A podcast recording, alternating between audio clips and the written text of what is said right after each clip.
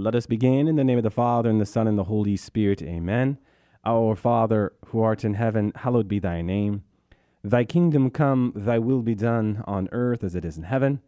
Give us this day our daily bread, and forgive us our trespasses, as we forgive those who trespass against us. And lead us not into temptation, but deliver us from evil. Amen. In the name of the Father, and the Son, and the Holy Spirit. Amen. Well, welcome to another edition of Seeds of Truth. This is your host, Joe Holcraft, coming to you from K K X X Studios, Chico Life Radio, one oh four point five F M and A M nine thirty. As always, it is so good to be with you. Another Tuesday evening where we have the opportunity to reflect into the richness of the book of Revelation. We have wrapped up our study and our treatment of chapters four to six. And so what I want to do this evening is just jump right in, jump right into chapter seven, this vision of God's people. Uh, this vision of God's people that really focuses in on this idea of God ransoming captive Israel.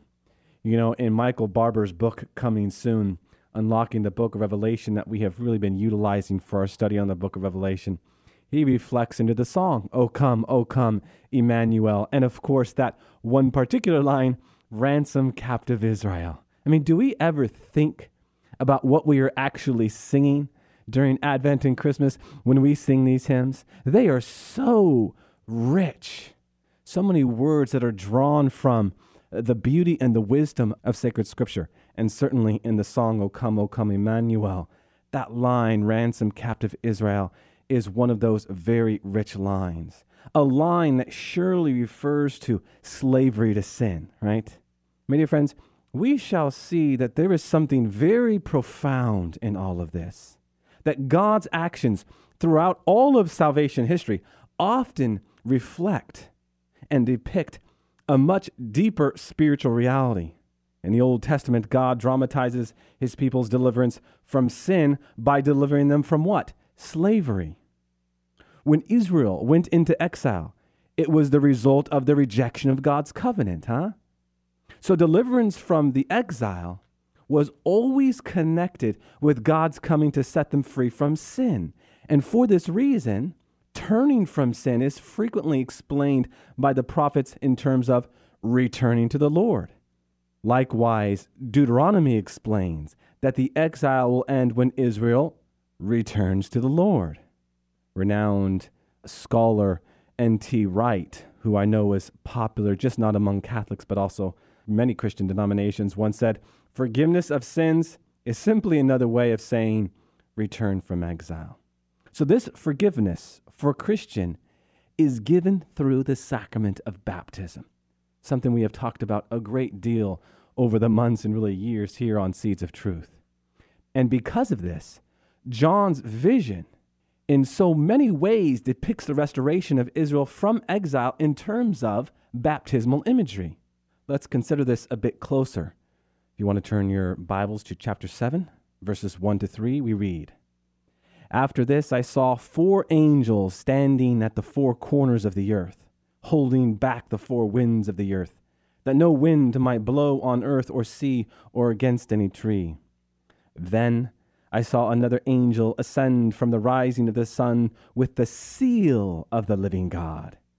And he called with a loud voice to the four angels who had been given power to harm earth and sea, saying, 'Do not harm the earth or the sea or the trees, till we have sealed the servants of our God upon their foreheads.'" Mm, beautiful. Now, as Michael Barber highlights, contrary to popular opinion, the reason people in the ancient world spoke of the four corners of the earth was not because they simply pictured a flat world with four actual sides. That is not appreciating the depth and the scope of what is going on in the Old Testament. The reason they spoke in terms of the four corners was because they saw the earth as a giant temple. Remember what we talked about in our opening days as we were breaking open this book? The significance of the Jew seeing the earth itself as a temple, huh? In the book of Revelation, the earth is the altar upon which the faithful pour out their lives in sacrificial love. What's more, that the angel ascends with the sun in the east may be an allusion to Malachi chapter four, verse two. There we read, But for you who fear my name, the Son of Righteousness shall rise with healing in its wings. Another possibility is that the rising of the sun is a symbol for the resurrection. Huh? In this way, we can imagine how, how the angel comes with the saving power of the resurrected Christ. Now, if you are one who is concerned about receiving this seal of the saints mentioned in Revelation chapter seven, verse three, if you've been baptized, you've received the seal. Consider, the sealing of the saints is taken from Ezekiel chapter nine. Now, Ezekiel chapter nine, verses four to six are very popular verses. Why? Well, let's read them. This is Ezekiel chapter nine, verses four to six. Again, if you have your Bibles, flip to the prophet Ezekiel, thumb to chapter nine, and read with me verses four to six. And the Lord said to him, go through the city, through Jerusalem, and put a mark upon the foreheads of the men who sigh and groan over all the abominations that are committed in it. And to the others he said in my hearing, pass through the city after him, and smite. Your eyes shall not spare, and you shall show no pity. Slay old men outright, young men and maidens, little children and women, but touch no one upon whom is the mark, and begin at my sanctuary. Okay, so the word for mark in Hebrew is simply a Hebrew letter, a tau, T A W for those of you who want to write it on a piece of paper. This is a Hebrew letter which in Paleo-Hebrew script looks like a, an X or a plus sign, if you will. The early church fathers saw this as the sign of the cross made on the forehead of believers. One of the great earliest Christian writers by the name of Tertullian, who you have heard me quote before, once said this, now the Greek letter tau and our own letter T is the very form of the cross, which he predicted would be the sign on our foreheads in the true Catholic Jerusalem. Beautiful, beautiful. And, and what's in that phrase anyways, Catholic Jerusalem? Well, remember, when you start talking about the great covenants with God, when you speak of Jerusalem, right, you're speaking of the great national covenant. What does the word Catholic mean in the Greek katholike? Well, international. So the Catholic covenant is the great international covenant. All right. Furthermore, the Greek word for seal was frequently understood as a baptismal image. One of the most uh, important non-biblical books read by Christians in the first century, the Shepherd of Hermas, stated, the seal, then, is the water. They descend into the water dead, and they arise alive. Once again, it was the early Christian writer Tertullian who saw Christ's baptism as his sealing. The Catechism of the Catholic Church, in paragraph eleven twenty-one, speaks to this beautifully, that baptism confers a sacramental character or seal by which the Christian shares in Christ's priesthood and is made a member of the church according to different states and functions. Um, by the way, what is a seal in more general terms? Before we get too far ahead of ourselves, I know this might be a word that some of us are familiar with, and we probably are, and we probably are in a very specific context. Now, a seal in biblical times as today is used to guarantee security or indicate ownership, right? Ancient seals were often made of wax, embedded with the the personalized imprint of their guarantor. The Roman authorities would use such a seal to secure our Lord's tomb. A signet ring was also called a seal. So what's important for us to appreciate is the idea of ownership, okay? When God impresses that indelible mark upon our soul, we belong to God. So in this indelible mark, in this indelible seal, what we are made to appreciate then is the importance of being owned by Christ, not in the context of this relationship from master to slave. No, no, no, but from father to son. That's the beauty of our Christian and Catholic faith. So the image in Revelation seven depicts God's protection of his people from evil. And these people are sealed by his power through baptism. They become his people. They become his family. They become his sons and daughters. In Revelation chapter seven, John sees that God has protected all of his children. They are not, however, necessarily protected from physical harm. In fact, they are called to what? Not to get too ahead of ourselves, but in Revelation chapter twelve, verse eleven, we read that the children of God are called to love not their lives, even unto death. Rather, God protects his church from a greater threat. What do we read in Matthew chapter ten, verse twenty-eight? Do not fear those who kill the body, but cannot kill the soul. Rather, fear him who can destroy both soul and body in hell. So Matthew ten, verse twenty-eight, some pretty important verses. So we are not to fear human agents of persecution. My dear friends, men can impose suffering and death on the body, but what they cannot do is impose death upon the soul. And so Jesus uses this distinction between body and soul to contrast the relative value, if you will, of earthly life with the absolute good of eternal life in heaven. One of the tricks of Satan is to get us thinking that what we see here on earth is the sum total of our purpose, is the sum total of all revelation. And in doing so, what do we do? We drown out divine revelation, which we can discern even in creation itself, as Paul says. Okay, so important reflection as we move uh, through these verses.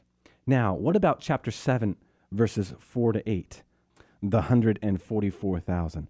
Now, I know a number of you have asked me questions about this, and as I've kind of talked about it before, just wait until we get there and I'll be able to explain this in context. Well, here you go. We'll read these verses and we'll get into the one hundred forty-four thousand that so many of you want to talk about. This is Revelation chapter seven, verses four to eight. And I heard the number of the sealed, one hundred forty-four thousand sealed out of every tribe of the sons of Israel. twelve thousand sealed out of the tribe of Judah, twelve thousand of the tribe of Reuben, twelve thousand of the tribe of Gad, twelve thousand of the tribe of Asher, twelve thousand of the tribe of Naphtali, twelve thousand of the tribe of Manasseh, twelve thousand of the tribe of Simeon, twelve thousand of the tribe of Levi, twelve thousand of the tribe of Issachar, twelve thousand of the tribe of Zebulun, twelve thousand of the tribe of Joseph, twelve thousand sealed out of the tribe of Benjamin. Okay, now, I know a lot of you have questions about this because when the Jehovah's Witness comes to your door, they claim ownership on this one hundred forty-four thousand. They say that they are special individuals who will make it to heaven. According to them, the rest, the great multitude spoken of in verse nine, will live on earth. The problem with this is that John later says that a great multitude is already in heaven in Revelation chapter nineteen, verse one, right? This is why it is so important not to isolate a text and always interpret the text within the larger whole, in this case, chapter seven, within the larger scope of the book of Revelation, chapter nineteen. All that being said, who are the one hundred forty-four thousand? Well, John tells us, does he not?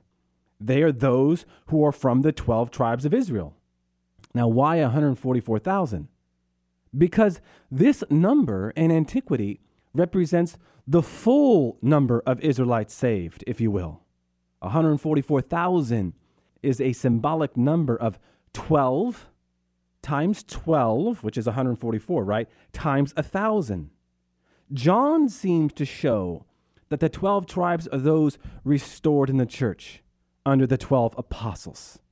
This has us going back to the Gospel of Matthew, right, where we have the twelve apostles judging the twelve tribes of Israel, okay?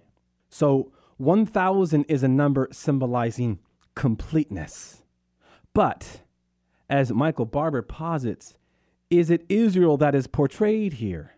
Could this be symbolic too? In other words, does John see actual Israelites, or does he see the church as the replacement of Israel? Perhaps Israel is merely a symbol for the church, God's people. To better understand what is going on here, we ought to go back to God's Old Testament promises, and specifically the major events in Israel's history from David onward. In one thousand B C, we have King David, who reigns over all twelve tribes. In nine thirty B C, the northern tribes break away and form their own kingdom called the house of Israel or Ephraim. The southern kingdoms become known as the house of what? Judah. We've talked about this so much, right? The break of the twelve tribes of Israel. Now in seven twenty-two B C, the Assyrians carried the northern tribes off into exile and scattered them to the nations. They are never heard from again. In five eighty-six B C, the Babylonians carried the southern tribes off into exile. And in five thirty-eight B C, the southern tribes, the Judahites, as they are called, return from their exile and start rebuilding. The Judahites, of course, being the Jews. They come back under the rule of King Cyrus, Cyrus of Persia. Now notice two things about the history of Israel. Not all Israelites are Jews. Jews are only those from the southern kingdom of Judah, right? Those who belonged to the northern kingdom were non-Jewish Israelites. Secondly, only the Jews from the southern house returned from exile. Those from the northern tribes who were carried away were never heard from again. So, what happened to those northern tribes? Today they are spoken of as the lost tribes of Israel. Earlier I was mentioning the Jehovah's Witness. Well, what about the Mormons? Well, the Mormons believe these tribes came to America and settled here, a claim that is neither biblical or archaeological. Okay, that is to say there's no biblical or archaeological evidence to support this view. Indeed, the northern tribes were very lost. Even the rabbis debated whether or not they would ever return. The Old Testament, though, seems to be pretty clear on this matter. According to Isaiah, Jeremiah, and the rest of the prophets, God promised to bring them all back, did he not? He promised a restoration of all of Israel. Brothers and sisters, what we are talking about right now is so foundational, not only to understand what is going on in chapter seven, but really the narrative of salvation history. Why? Why is it so important for us as faithful Christians to appreciate that God promised a restoration of all Israel? Well, this restoration would include the northern and the southern kingdoms.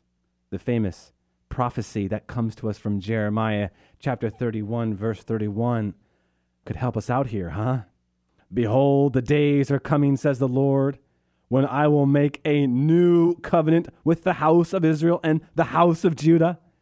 In that chapter and verse, you have the only explicit use of uh, new covenant, which, of course, is very interesting.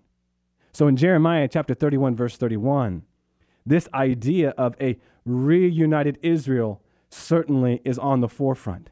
And this is what you find in the prophets, is it not? Now, we can spend the remainder of our time together this evening going through all of the great prophecies. I will just read one. We've already read from Jeremiah. We'll read from Isaiah chapter eleven, verses eleven to thirteen. In that day, the Lord will extend his hand yet a second time to recover the remnant which is left of his people from Assyria, from Egypt, from Pathros, from Ethiopia, from Elam, from Shinar, from Hamath, and from the coastlands of the sea. He will raise an ensign for the nations, and will assemble the outcasts of Israel and gather the dispersed of Judah from the four corners of the earth. The jealousy of Ephraim shall depart, and those who harass Judah shall be cut off. Ephraim shall not be jealous of Judah, and Judah shall not harass Ephraim. So, what you have here is a clear depiction of the reunification of the twelve tribes of Israel. So this is God's promise, huh? That he would reunify the twelve tribes of Israel. But it seemed impossible to fulfill. After all, here you have the northern tribes scattered throughout all the nations. They assimilated into other nations. They intermarried and became one with them. How could they ever return? Well, Paul explains how. We have to remember that Paul was the great missionary to the Gentiles, but not to the Gentiles alone. Paul himself explained that he held fast to the promises to which our twelve tribes hope to attain. If you're to go to the book of Acts, chapter twenty-six, verse seven, you read of Paul speaking again of this reunification. So then the question that begs to be asked is, why did Paul go to the Gentiles? Because that's where the descendants of Israel were. His hearers might not have heard that. Somewhere way back in their family tree, Israelites had intermarried with their ancestors, but that's not the point. God did, right? In this respect, Paul compares his situation to whose? Elijah. Elijah worried that there were no righteous Israelites left in his day. And what did God say? I will leave seven thousand in Israel. First Kings nineteen, verse eighteen. Elijah didn't know who they were. God just said, don't worry, I know where they are. So just like Elijah, Paul didn't know exactly who the remnant of Israel was. But that's okay. As Michael Barber tells us, God, God was keeping track, huh? So Paul's mission then was to preach to the Gentiles, yes. However, Paul explains to the Romans how all of Israel would be saved. What did he say in Romans chapter eleven, verses twenty-five to twenty-six? A hardening has come upon part of Israel until the full number of Gentiles come in, and so all Israel will be saved. So the restoration of the tribes represents the fulfillment of God's covenant promise to Israel. So, all that being said, the vision of the salvation of the one hundred forty-four thousand reveals that, quite simply, God has kept his promise. A righteous remnant from all the twelve tribes has been saved. Okay, let us turn to our Bibles, chapter seven, verses nine to twelve, the great multitude. After this I looked, and behold, a great multitude of which no man could number, from every nation, from all tribes and peoples and tongues, standing before the throne and before the Lamb, clothed in white robes, with palm branches in their hands, and crying out with a loud voice, Salvation belongs to our God who sits upon the throne and to the Lamb. And all the angels stood round the throne, and round the elders and the four living creatures, and they fell on their faces before the throne and worshipped God, saying, Amen. Blessing and glory and wisdom and thanksgiving and honor and power and might be to our God forever and ever. Amen. Wow. Isn't that beautiful? So whereas in chapter seven, verses four to eight, John saw the one hundred forty-four thousand saved from Israel, in verses nine to twelve, he sees a group from every nation, from all tribes. God saves Israel and the Gentiles. My dear friends, this was an important part of the new Exodus hope. In the first Exodus, God saved Israel by delivering them from the Egyptians. In the new Exodus, Israel will return to God. But this time, the nations are coming with him. Those in this vision hold palm branches in their hands. Certainly, many of us know that palm branches were often used in the Old Testament to celebrate the restoration of the temple. Here, in the book of Revelation, the saints are celebrating their admittance into the true temple of heaven. In just a couple of verses, in verse fifteen, we read about how these saints are depicted as serving in the temple of God in heaven. Amen. Now, I wanted to stop here with the time remaining, because I think it's important for us to go back to the beginning of what we talked about this evening and to focus in on that word seal, not as some abstract theological principle or word, but something that signifies new life, life in the Spirit. It would be far too easy for us to just talk about the mark and, and, and the tau and, and the seal and to just move on. But all of this signifies that we are a new creation in Christ. And as a new creation in Christ, we are called to live as sons and daughters of God in a way that communicates this new vibrancy, if you will. Earlier, I read from Jeremiah chapter thirty-one, verse thirty-one. And I said that it, it's pretty important that, that the only time you read of the new covenant in the old covenant, that is, the new covenant in the Old Testament, it's talking about how when the coming of the Messiah comes, the law will no longer be written on stone, but impressed upon the heart. How can the, the law be impressed upon the heart? Well, my dear friends, in sacred scripture, the law is about relationship with God. The external laws of the Old Testament were signs and marks of your covenant relationship with God. So there's a new law in the new covenant, and that new law is the actual gift of the Holy Spirit. And now with that gift, we are endowed with the grace and the power to cry to God, Abba, Father. And what's more is He has given us the grace to encounter Him in each and every moment. You see, in the Old Covenant, they didn't have that grace that we have now been given in the gift of the Holy Spirit. So when we invoke the Holy Spirit, this gift that has been given to us in baptism, what we do is we live a life in the Spirit. And that life in the Spirit is caught up in the great gifts of the Holy Spirit: wisdom, understanding, knowledge, piety, counsel, fear of the Lord. These great gifts that come to us, that strengthen us to be better stewards of just not this gift we've been given at baptism, but also all that has been given to us. Again, I wanted to close with this reflection because I think it's so important that we don't get lost in all of these images and, and numbers and living creatures and, and all of the, the grandeur of the book of Revelation, that we forget. It all comes back to that great passage that comes to us in Romans eight. Verses fourteen and following, that we have not been given a, a spirit of slavery in which we fall back into fear, but the spirit of adoption in which we cry, Abba, Father. And yes, we've been sealed with this. We belong to God. But in belonging to God, we are to proclaim God in every place and in every town. Amen. Amen. All right, let us close with a word of prayer. In the name of the Father, and the Son, and the Holy Spirit. Amen.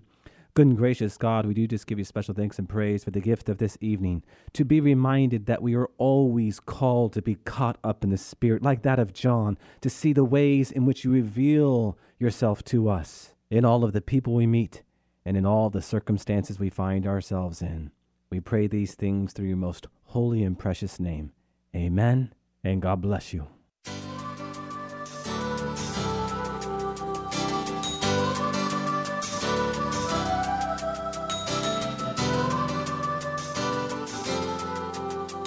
Thanks for listening to Seeds of Truth, heard every evening, Monday through Friday at five thirty here on K K X X. If you'd like to hear this program or find out how you can help support Seeds of Truth, the website is joe holcraft dot org.